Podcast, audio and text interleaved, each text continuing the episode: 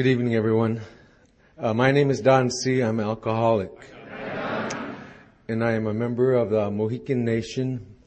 I was born for the Turtle Clan on my mother's side. I was born for the Coyote Clan on my father's side. And my Indian name is Tantanka Wambly. That was given to me by the Lakota elders when I was made keeper of the sacred hoop. But of all those uh, names, the one that I have to put on top, that's that I'm an alcoholic. I can never forget what that one is. And you taught me that. Um, wow, there's a lot of people here. it's big. Um, before I start, I was uh, would ask Tom if he would um, give this tobacco to Howard and uh, his the elder. And by offering that tobacco, I ask his permission to speak and to uh, share my story uh, tonight. That's how we do it back home. Is um, is always uh, uh, offer that to the to the elders and ask their permission. Um, we also uh, have another thing that the elders always tell us to do. They say that when people gather together, the first thing that you should do is to take the time to connect with each other. And then we become like one mind. And um, that's I guess that's why in our 12 steps it says we. Because don't say I, it says we. We're all in this together. And um, when I say the word connect with each other, uh, what I mean is this. If I were to switch and start speaking in my native language, what I'm going to say next would be very easy to say because in our our language, um, it has the ability to describe a lot about the spiritual world. And when we say uh, connect with each other, there's a word that we have for that. It's called netashneha, and what it means is, um, you know, it's like when when two eyes meet, then there's a second later, there's a feeling goes across, and when that feeling is there, then you nod your head or you um, uh, smile. Well, there's a feeling, so the elders say never start until that feeling is there, that that connectedness is there. I don't know if you've ever been married to someone or maybe dated somebody, but they'll be looking right at you with their eye, and when you're speaking to them, that feeling is not there. And you can tell when it's not there. You feel like they're not listening. Then sometimes you'll even challenge them. You'll say, you're not listening to me. Oh yes, I am. I say, well, what I say then? Then they can't remember what you said. So they say, take that time to connect with each other. And that's how we were taught um, to do that. And um, how we do that is um, I'm going to, um, and I guess this is to help me too, is I'm going to light some sage, just a little bit of sage and uh, first we put down these four colors, red, yellow, black, and white. And um, what that is to remind us when we connect with each other that the Creator only made one race, didn't make four races, just made one race, and that's the human race. Just like they made flowers, different color flowers, you know, birds, different color birds. So that when each one of us humans are born, then the Creator gives to us a earth suit that's all this is. This is just the suit. And then uh, we walk around the earth on that. But this outside, this isn't who I am, and you taught me that. It's inside. And so as we look around, we see our brothers and sisters from the four directions, and, and we ask to connect at our heart level. And uh, how we do that is, um, I'm going to light just a little bit of sage. And in our culture, we're taught that um, every plant has a medicine. Pharmaceutical companies, they know this too. If they find that plant, they can make a lot of money if they can find that that has that medicine. The sage plant, what it does is it helps that connectedness to take place. You know, that's how uh, that's how we are taught. It's called smudging. So I'm going to light just a little bit of this sage, and I only light a little bit because sometimes when you mix tradition and technology, there's always up there somewhere we have to be uh, respectful to each other. Then uh, we take our eagle feather, and then in that smoke, that medicine, that sticks to the feather. So we put that in there, and then you take it and you throw it, and it'll go way to the back of the room. And so this is how we're taught before we start to um, to help us all to connect with each other.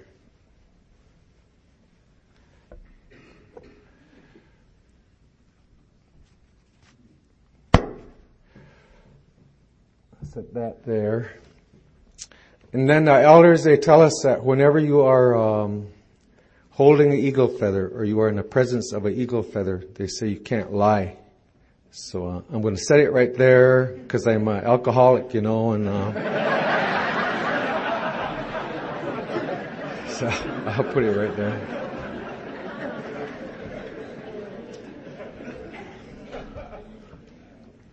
Well, one of the things that uh, you taught me out of many things is um, whenever I'm to do this is to share my experience, strength, and hope, and to tell what it was like and what happened and, uh, and how it is now. And um, I know that uh, if I can just stick to that, I'll do really well. If I vary from that, then I'll I'll be in trouble. So that's what I'll try to do is um, is to tell you that story. And maybe the best way I could tell you that story is to tell you a story that I heard when I first come into uh, into AA.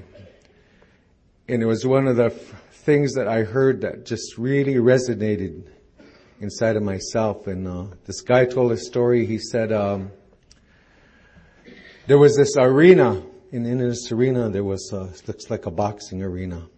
And uh, on one corner there was this person in a black trunks. Now, his name was Alcohol. And then in the other corner, there was a person that was me. And uh, we were in this arena, me and Alcohol. And there was a lot of people was in there, that arena watching. They come to watch. And then you know how they always do this, uh, in the very front row they put a little barricade there and they save that room for your family or your loved ones so they can sit right in the front row because they want them to have those special seats so they can get the best view. And so it wasn't long, my family came in and they sat right down there in that front row so they could see. And then the referee called me and alcohol out there and uh, explained some rules. He said, there's rules. And so uh, explained to us the rules, and uh, we both agreed to those rules. No hitting below the belt, and there was all kinds of rules. And so uh, we hit our gloves like that, and we went and we sat down, and uh, so pretty soon the bell rang, and uh, me and the alcohol, we come out and we started doing it. And at first it was kind of fun.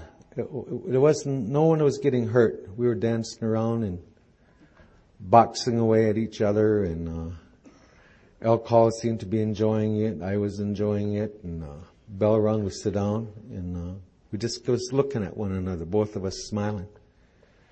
And we got up there for that second round. We start dancing around, and uh, I don't know how he did it, but the alcohol snuck in a lucky punch, and it just kind of stung me really good, and it surprised me.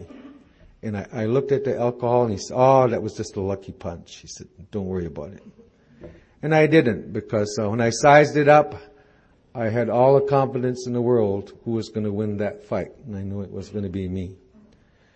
And so we danced around there and sit down, bell around, we come back out, and danced around, and this time alcohol snuck a couple of punches in, and uh, I was surprised by it. But alcohol said, "Don't worry about it." He said, "You can whip me." And inside, I knew that I could. I had that feeling when it come down to it, because I hadn't used all my stuff yet. I had some stuff in reserve that alcohol didn't know about.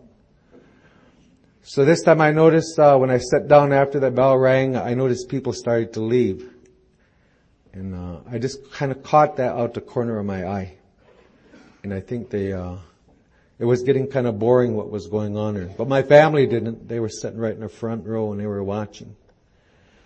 And by the time we got to the sixth and seventh round, that alcohol is uh, doing that whenever it wants. It's just stinging. I started to get a bloody eye and started to ache a lot a bit. And each time that alcohol would throw that punch, it seemed to be worse. And it kept telling me, "You can whip me." And uh, inside of myself, I, I knew that that was true. I knew that I could. And so we sit down after that round and, uh, they were putting water and stuff, you know, on to heal me and, uh, pretty soon I felt this tug on my arm. And it was my son. And he come up and he said, Mom wants you to just come with us. She said, let's just go home. Just get out of there. But come home with us. And I looked down at my son and I said, you tell your mama just one more round. I got some tricks I'm gonna, I'm gonna use them. You, you sit there and you tell her to watch. And so that bell rung and we got out there and it was the other way. Alcohol had some tricks in it used and, uh, by this time my knees was all wobbly and, uh, I was really hurting. And so the, I was glad that bell rang because I come set back down there and, uh, I was sizing the alcohol up. That's all I was looking at, just looking at the alcohol. And pretty soon I felt this tug on my arm. And I looked down there and it was my daughter. And I said, what? And she says, Mama says, if you don't come with us, we're going to leave. And I said, you tell your mama just one more round. I said, I, I got a trick. Just tell her to watch. And so that bell rang and I got out there with alcohol again. And I'm not sure I, I, I remember when they left. I, I don't know. But they, they did go. What she said she was going to do, she did. And I always am grateful that I didn't know it at the time, but she was an Al-Anon. And Al-Anon taught her some things that she really, really needed to know to love me in a way that she couldn't do that on her own. And between a creator and uh, what she learned at Al-Anon saved my life. And so I have great respect for uh, for Al-Anon that they are doing what they are doing and, and helping so many of us. And so by the time I got to the last rounds there, I was on my hands and knees. When that bell would ring, I'd crawl out there and that alcohol wasn't following the rules anymore. Stomping and kicking my head and doing all those things that we initially agreed that neither one of us would do to each other. The alcohol was doing it. And it was screaming down to me, you can whip me. And even on my hands and knees, I had that feeling inside that I couldn't. That's what my thoughts were.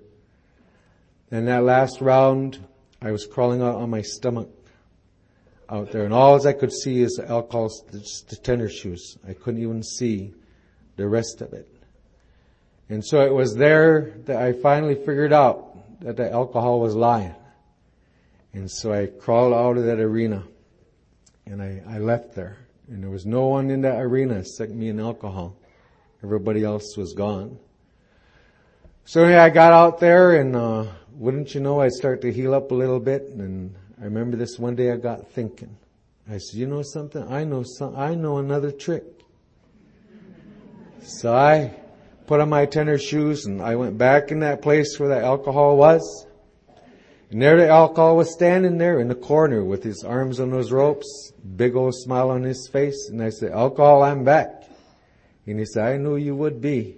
He said, I knew you'd be, I've been waiting for you. Because you, you can whip me. You got a secret trick. And I said, yes sir, I do. And so I walked in that arena and he didn't even let me in the ropes. He's supposed to let you in the ropes. He didn't do that.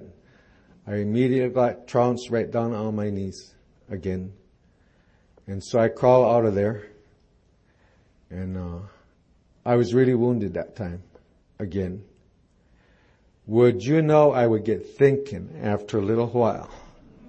You know, I know one more trick. It's a kind of a secret maneuver. I think I could go in there and I'll, I'll whip that alcohol. So I walked back in there and, uh, wouldn't you know that alcohol be standing right there? Big smile on his face. He said, alcohol, I'm back. And he said, I knew you would be. And you know what happened.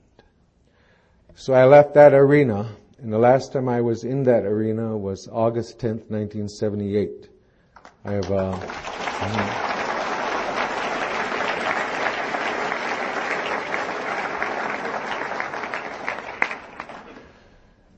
But it was then that I came to you.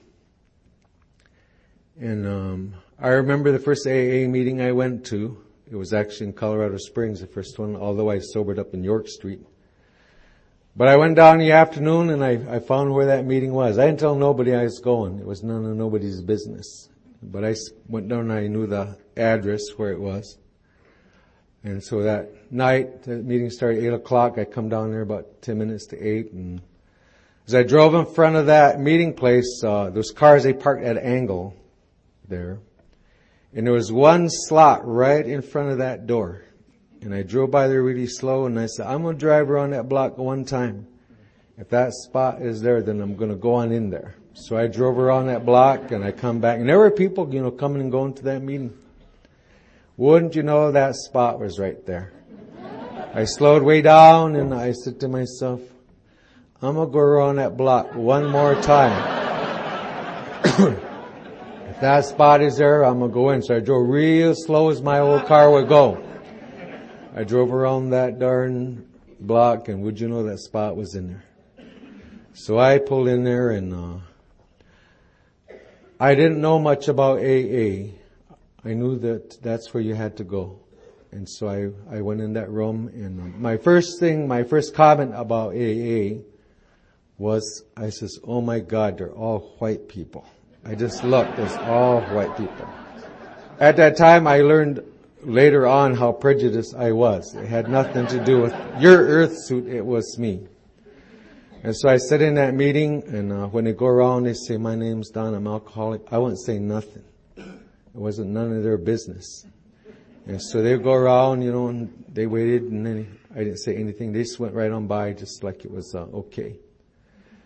And I don't really remember a lot what was said about that meeting, but I did have some opinions that I remembered. One thing I did not like about AA was how they talked about themselves, about their dishonest and being selfish and judgmental. And I thought, man, what's the matter with these guys talking like that? They were like telling on themselves. I would never tell nobody nothing. and the other thing that really bothered me a lot about that first meeting was they laughed and they laughed and they laughed.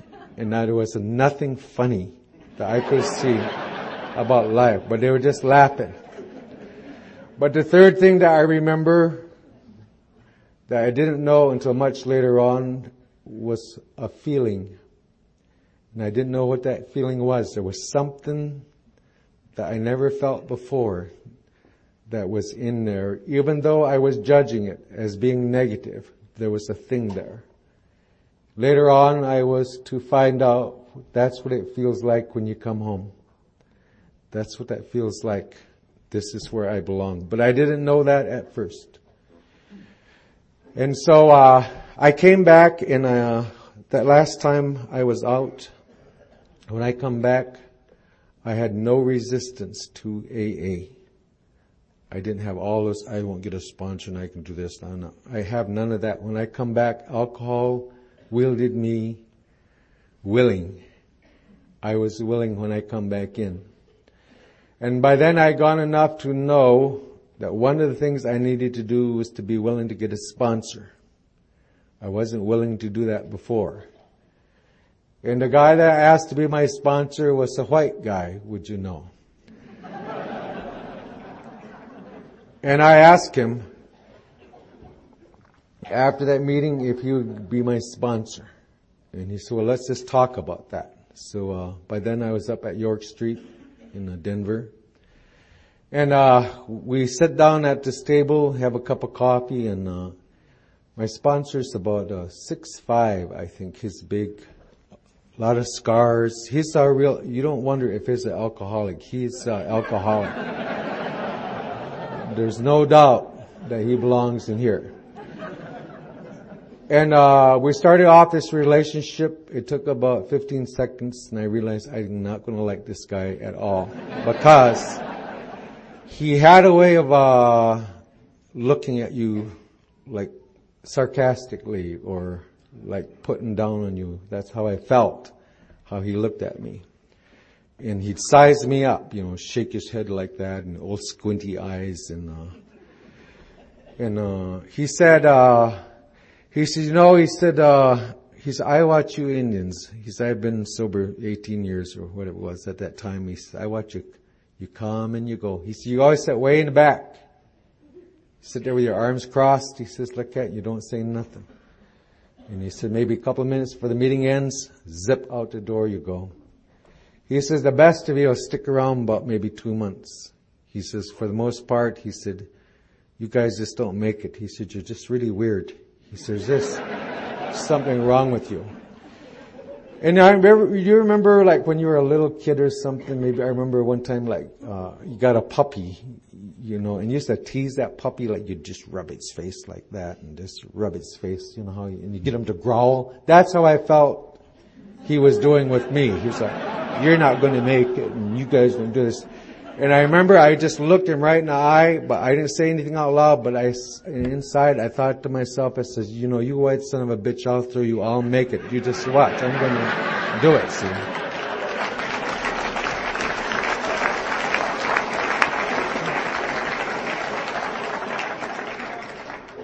But later on I, I found out about the only thing he had to work with was my anger and my hate. I didn't have a lot of other tools for him to use. And he spotted that right away. If he could kind of keep me mad. And he didn't care that I was mad at him. That maybe I would do it. And then he told me, he said, this is how we work together. He says, we work together because we both want to. He says, suppose one day I see your hair is parted and I don't like it. I don't want to work with you. He says, we work together because we want to. He says, supposing something about me you don't like, you don't need to tell me, just don't show up. He says, we work together because we both want to. Then he grabbed that big book of AA, Alcoholics Anonymous, and he opened it up and he showed me how thick 164 pages were. And he said, if you do what it says exactly in those 164 pages, he says you will never have to drink again. And uh, that really struck me to hear that there was something that I could do to never drink again. Because I knew the other things that I tried, none of that worked. And I, I wasn't even sure if he was telling me the truth, but there was that hope that if there's something I could do, because the alcohol, it took everything and I was doing crazy, crazy stuff, you know, by then. And so then, uh, he told me, he said, uh, I'll tell you some things I'm not, he said, as a sponsor. He said, first of all, he said, ain't your taxi cab. he said, I ain't your banker. Don't borrow money from me. Don't be asking me for a ride. He said, you made it to the bars, you can make it to meetings. And he told me all these things was what he was not, but he said one of the things he said, I'll, I will guarantee you, I'll be your friend. And then uh, he thought about that and he said, as of right now, I'm your friend.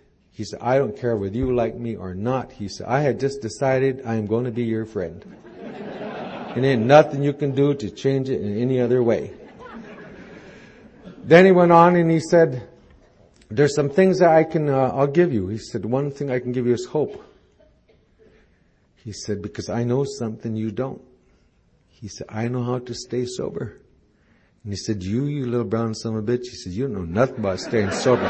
He said, I know something you don't know. You know, just like, you know, just rubbing my face like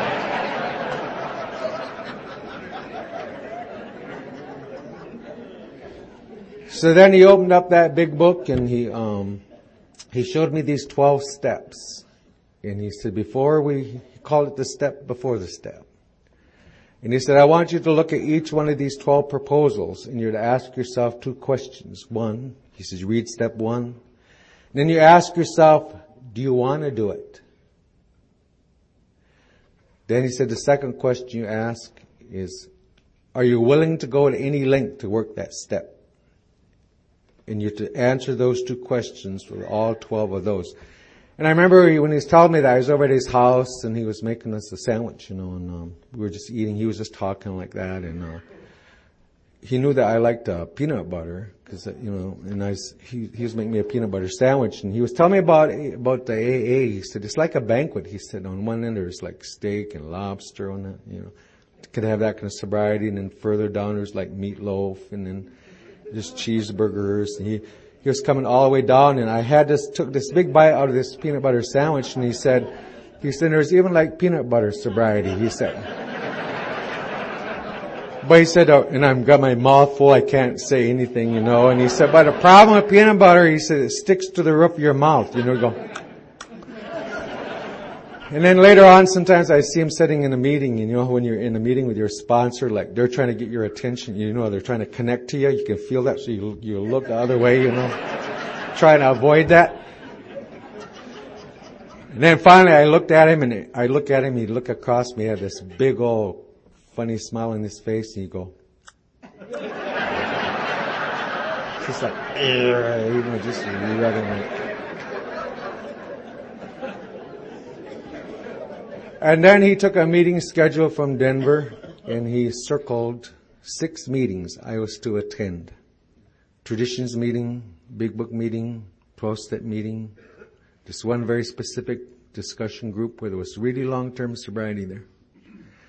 And he said, I want you to go to these meetings. He said, one night you can choose yourself. Sunday night was my freedom night. I could go to whatever meeting I wanted to, but I was to go to exactly these meetings. And he said, you go there and you just say, my name's Don, I'm an alcoholic. And he said, don't say nothing else because nobody's got anything, anything you say is of no value to anybody. He said, just shut up. Just say your names. Don, you're alcoholic. Don't talk. And so, uh, see, I was willing to do that. So I, I went to meetings. That's all I did for probably uh, five, six months until I took the third step. Then I could talk. But I went to this meeting one night and I sit down there and who would walk in but this, this Indian woman walked in. Oh, and she just looked so good to me. And uh, some of you don't know this, but there's a term we have in our native communities called snagging. It's like, you know that one? Well, she was giving me that snagging look. I knew that she was. So she sat down right across the table, you know, that long dark hair, and she, I knew she's interested. I could tell. I was pretty sure. So I was a little bit nervous there, and I thought, you know, I'm not going to make any impression on this Indian woman if I don't at least quote the book or something. I got to say something, you know. And here I was uh, under that guideline from my sponsor. So anyway, come my turn to speak, and I went for it. I quote in that big book, man, made her smile. She probably thought I was like an old timer or something. then we did work. We went for a cup of coffee afterwards, you know just coffee, and then uh, I went back to my apartment and I was strutting. I was just feeling so good. I wasn't in my apartment. 15 seconds. Phone rings. Guess who it was? Is Big Frank. What are you doing moving your lips tonight? Yeah. yeah. You know, sponsors are like that wireless internet or something. You know, they're, they're everywhere. They always find out. You know that is. They always find out. But with his help, he got me into the big book of AA. I used to hear in meetings all the time about the instructions in the big book. They say all the instructions are in there. I never could see those instructions in that big book. Actually, that big book was the most boring book I ever read in my whole life, you know. I couldn't see anything that was in there. But he told me, he said, if you are a real alcoholic, he said, you'll understand that book. He said, if you're not an alcoholic, it'll just be like a book. But if it was written for someone with mind was like mine. And so then he showed me the first 43 pages had to do with the uh, first half of step one.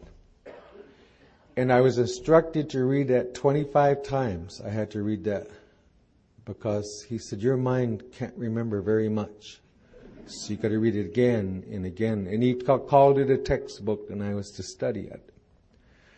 Then when we got to the second half of step one, he showed me on page 52 something he called the unmanageability paragraph. And it's a part where it says we're having problems with personal relationships. We couldn't control our emotional nature, full of fear. And he had me take those nine areas, take that sentence and turn it into a question. And so I had to take a look at my unmanageability in personal relationships. And I wasn't to look at what were they doing. I had to look at, say, at that time, I was, uh, say, married. Then I had to look at, he said it's like a helicopter. You fly over this island, your personal relationship island, and you look down and you gotta look at how are you acting. When something happens, what are you? Are you climbing up? Are you running? Are you attacking? Building resentments? Getting even? Building IOU accounts? Then getting even later. So he showed me how to look all at nine of those areas. Each one of those I had to look at, and that was the instructions that I had for the second half of step one. And it was the first time I was able to look at my life and how I was doing it. I didn't, I guess I had blamed everybody else so much, I didn't take a look at my part of it, of how I was in that relationship, and I could see why everything was screwed up. It was the way I, I automatically reacted and reacted. Didn't even, I didn't know no other way that I could see. So then he had me read that chapter to agnostics for step two. And then it was there, came to believe. And he explained to me what that means. He said, you don't have to believe it. You just gotta be willing to believe. Even if you're kind of willing to sort of believe. Or maybe you're possibly willing, momentarily, sometimes willing to kind of believe. That any of those was enough to get that step going. And then he had me take those nine areas that I had in step one, and he had me build nine mini visions. I had to take a look at my personal relationships. Came to believe that a power greater than ourselves could. How do you think the Creator would have you be in relationships. Not how would he do it, not when would the creator do it, but what would that look like? And I was to build nine mini visions in that area. And uh, when I did that, got that done, and he told me what that means. He said that the steps are not separate; they're all interconnected with each other. That's why you have to do them in order. And he said, what you write out there in step two will be your spiritual awakening by the time you get to step 12. Because it says, having had a spiritual awakening as a result of these steps. And he taught me when I did that work in step two that the majority of that work would be beyond my belief system. It's not what I would believe, but like impossible or extraordinary like that. And so I took that step. And then he showed me the instructions in the big book on step three. Being convinced we were at step three. And in that area of the book, he believed that every sentence was an instruction. You didn't just read it. So when it said that your life run on self-propulsion, it wasn't just to read it, but I had to give him examples as we sat and talked about that, what that meant. I had to draw from my experience to say, this is me. And as I went through that, I began to see I was the actor and I was trying to run the show, even when I was being nice. And I had to go through the questions, I had to answer the questions, and I went all the way through that. But I did struggle some with step three because of this concept of a higher power of God, because I was raised on a reservation and um, I went to the boarding school in uh, on the reservation. There were different churches come and gone. You know, that's kind of they must get some bucks, and so they could do a mission thing, and they run out of money. Then they go, and then the next one comes in, and and uh, a lot of times why we went there really was for the food and for the clothes. But the way they did it, you always had to hear the sermon first, and then you got to eat afterwards. You know, that was the deal. So it depended upon who was there. You know, like certain was the ones who come there, and we all had to be going like this, and then uh, they would go and the next ones would come in and we had to go like this, you know, and, uh, it was always, uh, it was that way. And, uh, you know, we're just little kids, you know. And you know, when you're a little kid, it's, it's, you, you know, it's not like when you're adult, like a little kid, you look at it differently. Like I went to a, to mission school, you know, if you take a little, say little Indian boy and you look at a nun, that nun is huge. They're big. I mean, they're like, whoa, they're just really, really big. And, uh, we was always scared of them, you know. And uh, what used to get me mixed up, you know, it was like uh, each one of them, they, they always talked about this hell. And uh, so the first ones that was there, they would say, the other ones are going to hell. But you gotta belong to this one, then you go to heaven. Of course, zip, they would go away. And then the next ones would come in, and they'd say, oh no, those are the ones that are going to hell. This, you're in the right one now. See, you, you get in heaven. And it kind of mixes you up a little bit. You know, uh, as a little kid as I remember it. And uh, like they would say, like, uh, you ever been thirsty? See, well, yeah. They ain't no water in hell. you get blisters on your tongue. And you're a little kid, you go, wow, wow, there's no water there, you know. Has you ever been burnt? Been burnt? Your whole body is gonna blister all over it and there's no water. So you say you want to find God? You, you bet I do. but it was like you had the flames of hell licking your ass, you know, the, I better seek God, n- not because of God, but because I didn't want to go to hell.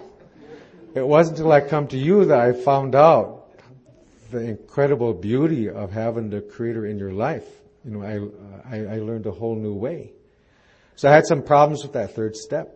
You know, I was trying to sort that out. You know how it is when you first come in and, well heck, you can be here a long time and it still can be that way, right? But I was in a meeting one time and I heard this guy tell his story and uh, this really helped me a lot. I don't know why it was, but the stories sometimes that the members told helped clear things up. But he was in this meeting one time, third step meeting, and he was saying, there was these four, four frogs sitting on a log. He said, on a, in a pond. Then he said, um, one of those frogs made a decision to jump in the water. So he said, how many frogs was left? And I said, well, three. He said, no, four. He said that frog just decided to jump, but didn't do it. He said, so that third step, what it means, when you make that decision to turn your life over, he said, what the creator does is makes you an orange frog. So now there's three green frogs and there's one orange frog sitting on that log. And he said, uh, you heard like, you hear people in AA and, and they say, oh, I turned my life over or I took it back. I turned over, I took it back. See, that was mixing me up because I thought, wow, you know, how does that all work? But he said to me, he said, let's just say that you become an orange frog and what happens, you do it on Tuesday, then let's say on Friday, you have a blow up, you get really upset. He said, you're just a pissed off orange frog.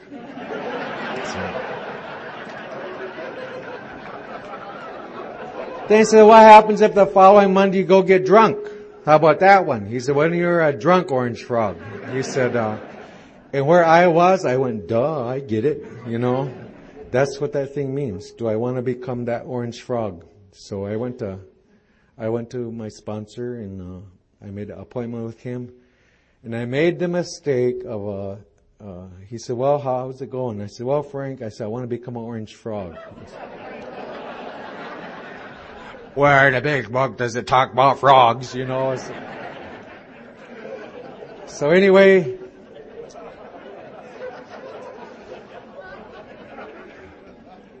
so anyway, that night, me and that old man, we took that third step. We got on our knees and each held that big book, hung on hands. He read that third step prayer and I read that third step prayer. And I don't, I didn't have no, no burning bush or something, but I just had this feeling. It was that same feeling like my first AA meeting I went to.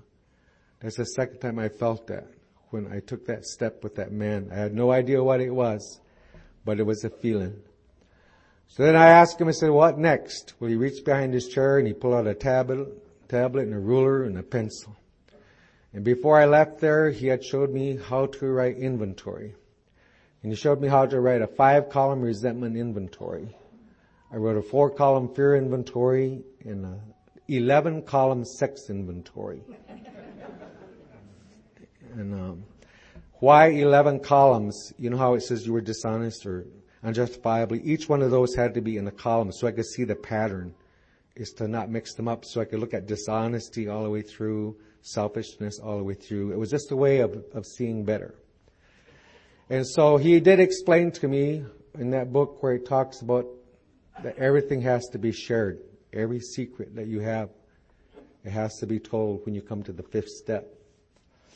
So I remember I went home and I was writing inventory and um, this one Friday night I was coming home from work and my inventory was done and I knew it was good. I knew there was everything that I could think of was in there one place or another. I knew that. The sick stuff. Legal stuff. If I got caught. All that was in there. Money that I stole. The six sexual things that I did. All that, it was in there. And so I was coming home that night from work and uh, Freddie. And you know how you get that feeling? I knew I was going to either fifth step or drink. Many times I was motivated by alcohol, even the steps. I got that, you know how your wrists go like that and you get that nervousness. And I could see my thinking just going like that and I was scared. So I call him up and, uh, I found that they just take him to the hospital. And I called this other guy that I knew and he went home. So I called this third guy. I kind of knew him. And, uh, I didn't know how to ask him. You know, you don't know how to do that. If to, to somebody doesn't know, you, you know that's not in that circle of, that you're doing the work with. But he picked up on it. He said, do you have to do a fifth step? And I said, yes, I really do. I said, it's really important. He says, come on over. I'll put the coffee on. So we went on over there. Well, what I didn't tell him was, uh, I done everything like Frank said, except the dark crannies. I put them on different pieces of paper, the sick stuff. And so I got there and I, I read everything that was there, and then uh, this man said, um, he says, "Well, is that it?" And I said, "Oh, that's it." I said, "That wasn't too bad." And so he said, "Well, let me make some more coffee." So as he was making coffee, he started to tell me about some of the sick stuff that he had on his. Really, I mean, this man was really sick. So then that kind of gave me this courage. I said, you know, I do have a few more pages of something I, I want to share with you. But I thought in my mind, you know, I thought, I was afraid that he would tell. And some of that stuff I could get in trouble for. That's how I felt. But I remember thinking to myself, I said, okay, I'll tell him. But if he tells on me, I'll tell on him too, because he told me some stuff. But little did I know till later on that he had the freedom. He had the freedom to tell that. Except I didn't know that. And so I told him everything that was in there. And so then he showed me that big book that it says when you come home, there's some review that you need to do with the first five proposals. And so I went ahead and I did that. And then, uh, for step six and seven, they showed me those columns where I was to get my character defects. And I was asked the creator to remove those defects. Now remember when I started step six and seven? It seemed like every time I tried to do it, it got worse. It didn't get better. And so I thought I was doing it wrong. And uh, that's how it seemed to me. And then one time I was at a meeting on step six and I heard this guy tell a story. Then it really helped me to understand this. But he told his story. He says, supposing that you're going to uh, build a cake. He said, you get the pan, you put the flour and sugar and vanilla and whatever in that pan. And he says, you turn on the stove, let it warm up to 350 or whatever. Then he says, when you get ready to put that cake in there, you take a spatula, you smooth that cake out, and he said, you gotta open up the door, and then when you put that cake in the oven, you close the door, and you leave that door closed, because now the stove will build, will cook the cake. He said, what you're doing is, he says, it's like you put your character defects in there, and then you open up the door to see what God's doing with it, and then you shut it back up, and you open it up, and when are you gonna do it? You know, he said, you're trying to and that's exactly what I was doing. You know, I was trying to, I didn't know the simplicity of it was, is you turn yourself, that defect over to the creator, you put it in the oven, and you let him bake it. Don't be peeking. And all of a sudden I, uh, that made sense to me, what I was to do. And so, uh, I went through it and I did that. And then I got to my amends and my sponsor was very adamant about making those amends in person, wherever I could. If I had to drive, the first thing was to make them into, into person, if at all possible. And I did have some uh, that I had done. I didn't know where they were. And he knew about this library of telephone books in downtown Denver. I guess they got a telephone book of every city in the United States. So I had to go down there and search out and to find these people in order to make those amends. And eventually I got through those, uh, through those amends and I got into steps 10 and 11. And, uh, I had done, that's how I did steps 10 and 11 for three years. I'd open up to page 86 and I'd read it, and close the book and say I did it. So one time I was telling my sponsor about, he said, he said, he said, you know, you're, you're, you're yo-yoing. He said, how are you doing at step 11, 10? I told him. And he just rolls his eyes. He says, you know when it says you think about the 24 hours ahead, that's what you're supposed to do. Think about the 24 hours ahead. Not read it. You gotta think about those 24 hours ahead. Then you know that part where it says you consider your plans for the day? You just don't read it. You gotta consider your plans for the day. And he said that doesn't mean you consider your plans what you're going to do. He said it means you consider your plans what you're going to be. Patient, kind, loving, like that. That's what I had to think of. Then it says you ask God to divorce to stay from three things. That was to say a prayer to the Creator. Remove these three things from this day. Don't let them show up. And so as I started to do what that book said, once again, I started to make progress. Things started to change. And so I got through those, that's my journey through the first 12 steps. But I also was sponsored to go through those steps every year. Not everybody does that, but that's how I was sponsored. Every year prior to my sobriety anniversary, just before that, I'm to go through that work again. When I got about four years sober, I guess within a period of a month or so, I went nuts all of a sudden meetings really sucked. My sponsor was really stupid, and I big book I couldn't read it, and I didn't want to pray, and it was just uh, I, I could see I wanted to withdraw, and I didn't want to be around people, and uh, I hated people saying, "What's the matter?" Nothing. Oh yes, there is. I can tell. You know, you just hate it when they call your stuff. It was like that. So I was just really messed up, and uh, you know, when you get a taste of this program you can't sell for nothing less. You can't, whatever you get, you can't go back to the old way. It was like that. And I was being miserable and sarcastic to people and putting them down. I was irritated. So I went up to see my friend Johnny Looking Cloud. He was a Lakota man. And so I went up to see him and uh, I was telling him, I said, you know, I'm losing it. I said, all this stuff, I it quit working. So he said, how long are you sober? And I said, four years. Exactly. So I told him exactly. He says, ah, you're right on schedule. then you know, when you're in a bag of crap, the last thing you want to hear is somebody say, I like, God doesn't give you more than you can handle. I believe God does give you more than you can handle. That's why you panic, you know, or take it one day at a time, you know, you take it one day at a time. I'm in a crisis, you know, like that. so, what he explained to me, he said, Everything the Creator made travels in a circle or a cycle. The moon goes around the sun, uh, earth, the earth goes around, everything is like that. He said, we human beings, he said, we're just like everything else. He said, we travel in a four-year cycle.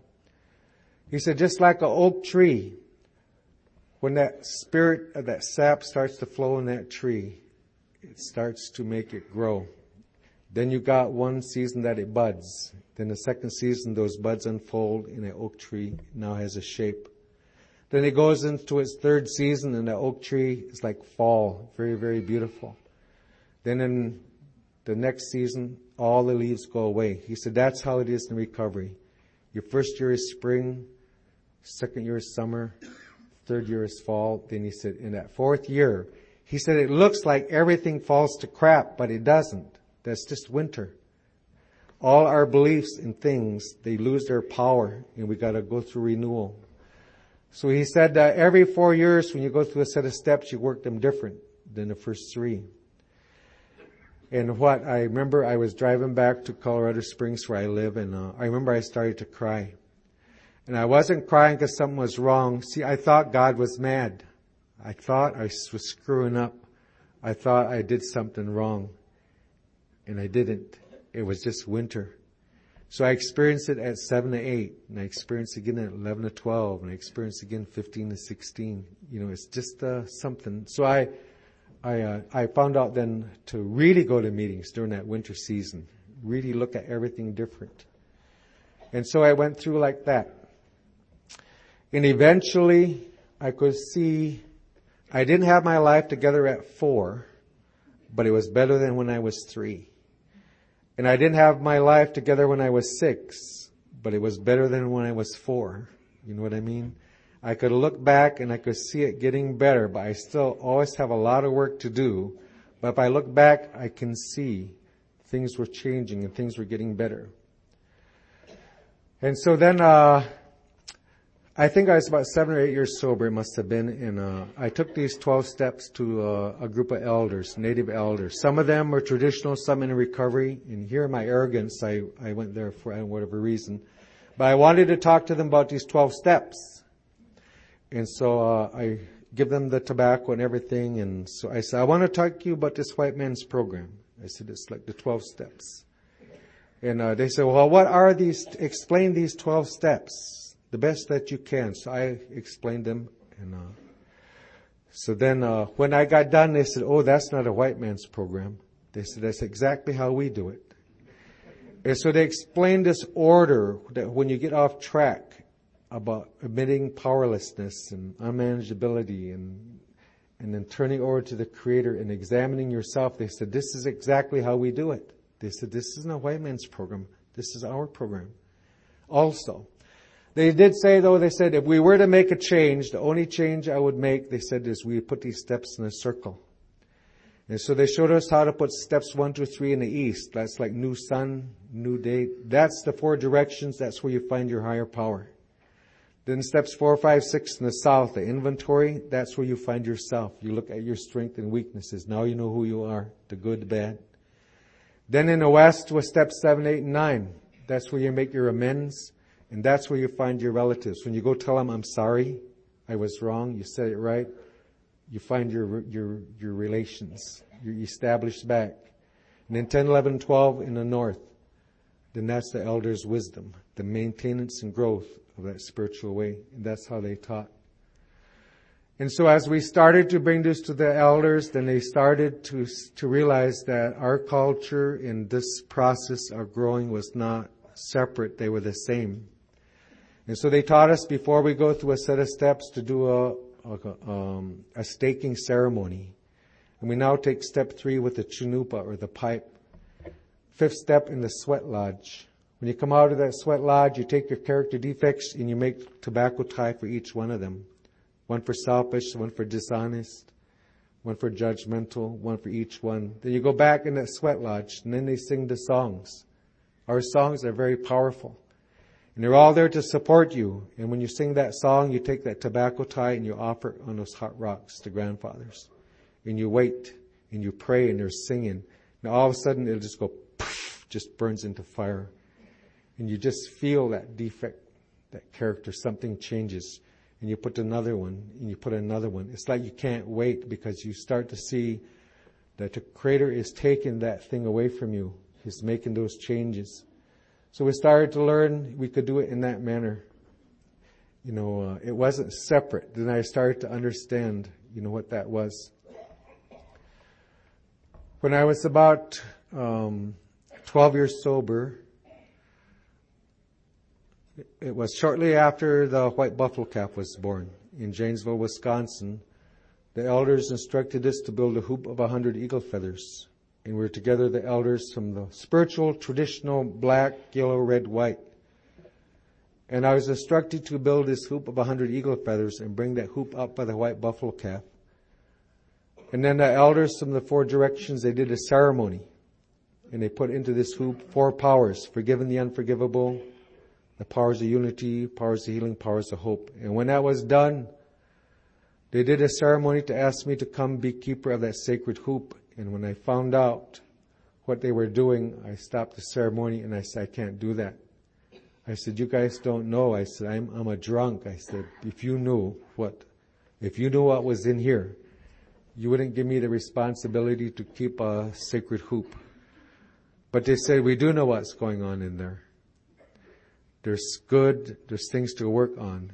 And so I eventually, I was given my Indian name and I was asked to take that sacred hoop around of a hundred eagle feathers. It may not mean something to you, but the responsibility and just the honor of being asked to do that from where I came was a very, very powerful experience.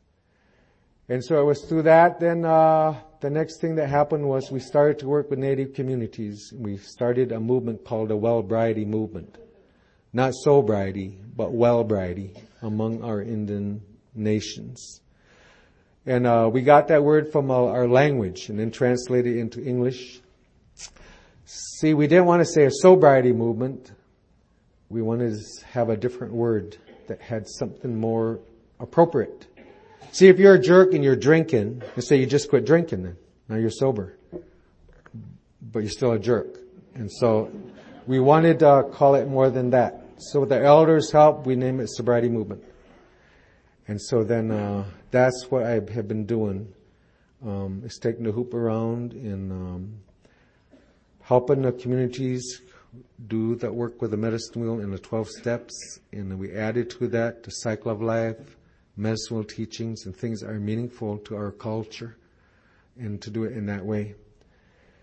Sometimes I have to pinch myself. Um, that uh, from where I came, that I'm uh, uh, allowed to do some of the things I'm doing today. It's just it's uh, it's just such an honor, you know, to be alive. And it's not that it hasn't been perfect. You told me it wouldn't be perfect, but you did say no matter what happened, I could stay take, stay sober. That's true. A lot of stuff has happened. Um, you were, you told me that no matter what goes on, that I would learn how to look at those, those, those things different. So I found that was true too. No matter what goes on, there's a way that I can look at something different. And when I look at it different, then the thing that I'm looking at changes. You know, just like there's this magic to it, like with my children and stuff. When I started to look at my children as sacred beings instead of brats, when I changed my mind, I started to look at them, then they changed.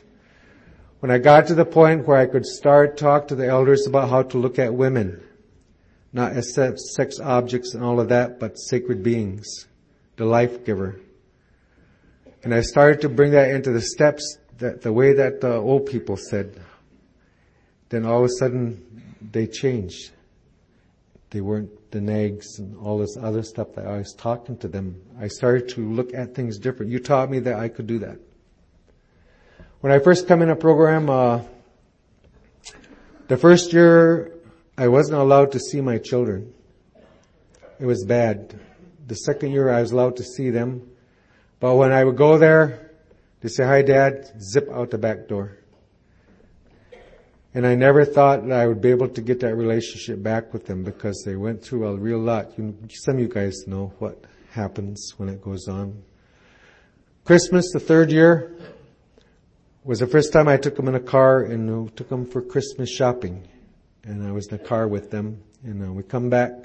I brought them home and uh, got up by the steps and uh, we were getting ready to part. And uh, my oldest son, he he looked at me and he said, Dad, and I, I, I look on him and he's like Mike is a big guy, you know, and uh, he, he's bigger than me, and uh, he said, Dad, I love you, and he gave me this hug, and I never thought, I never thought that would ever happen. Then my next son did, and and my daughter did, and um, I'm allowed these days, uh, whenever I want, I can go pick up my grandchildren and I take them for a weekend and I, I take them out and teach them cultural things and they don't call and check.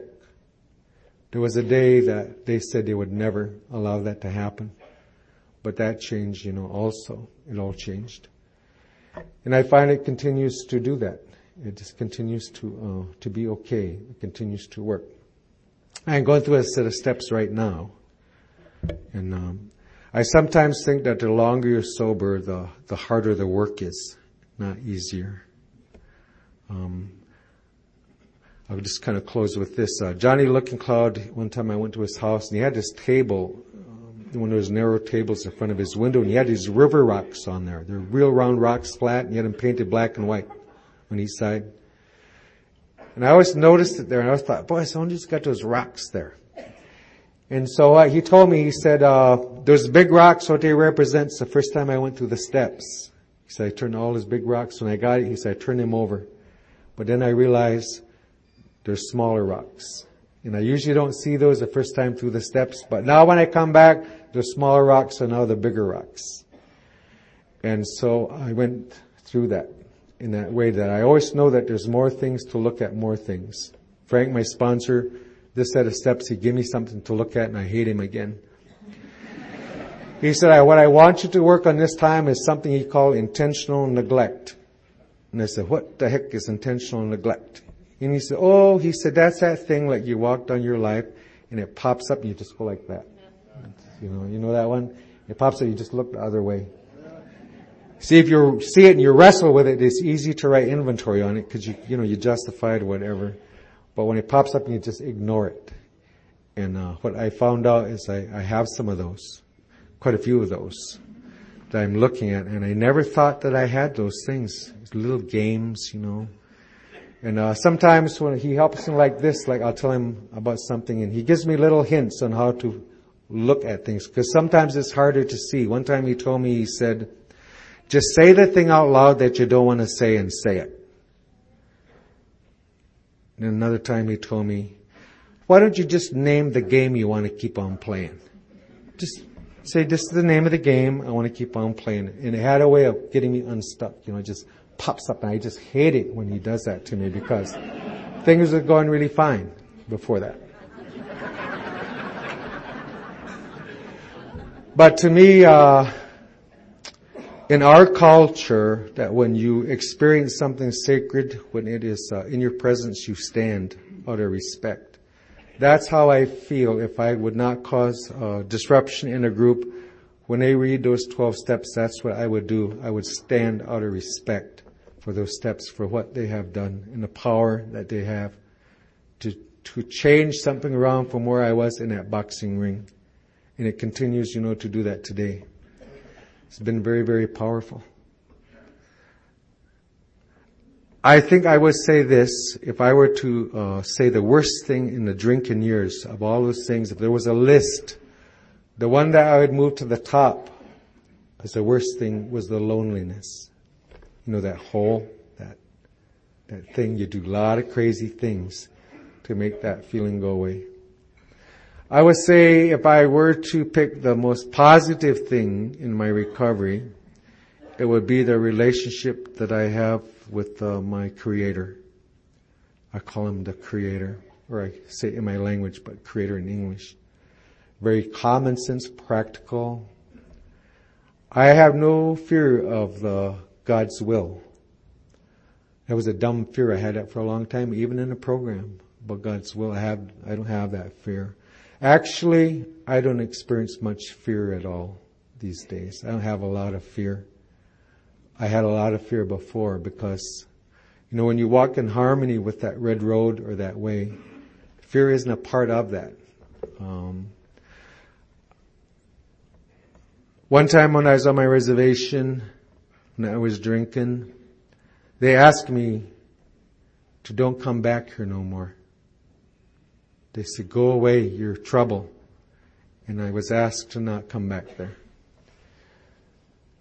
You guys was a little bit different when I messed up in that same way. What you said was keep coming back. And by God, as crazy as it sounds, you meant it. You wasn't kidding.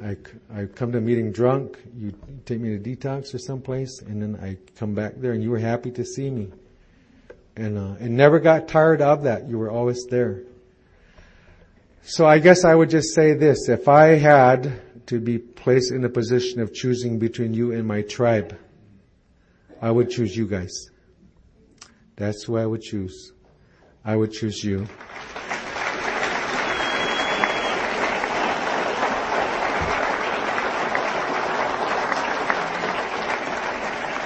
So I'll close with this prayer.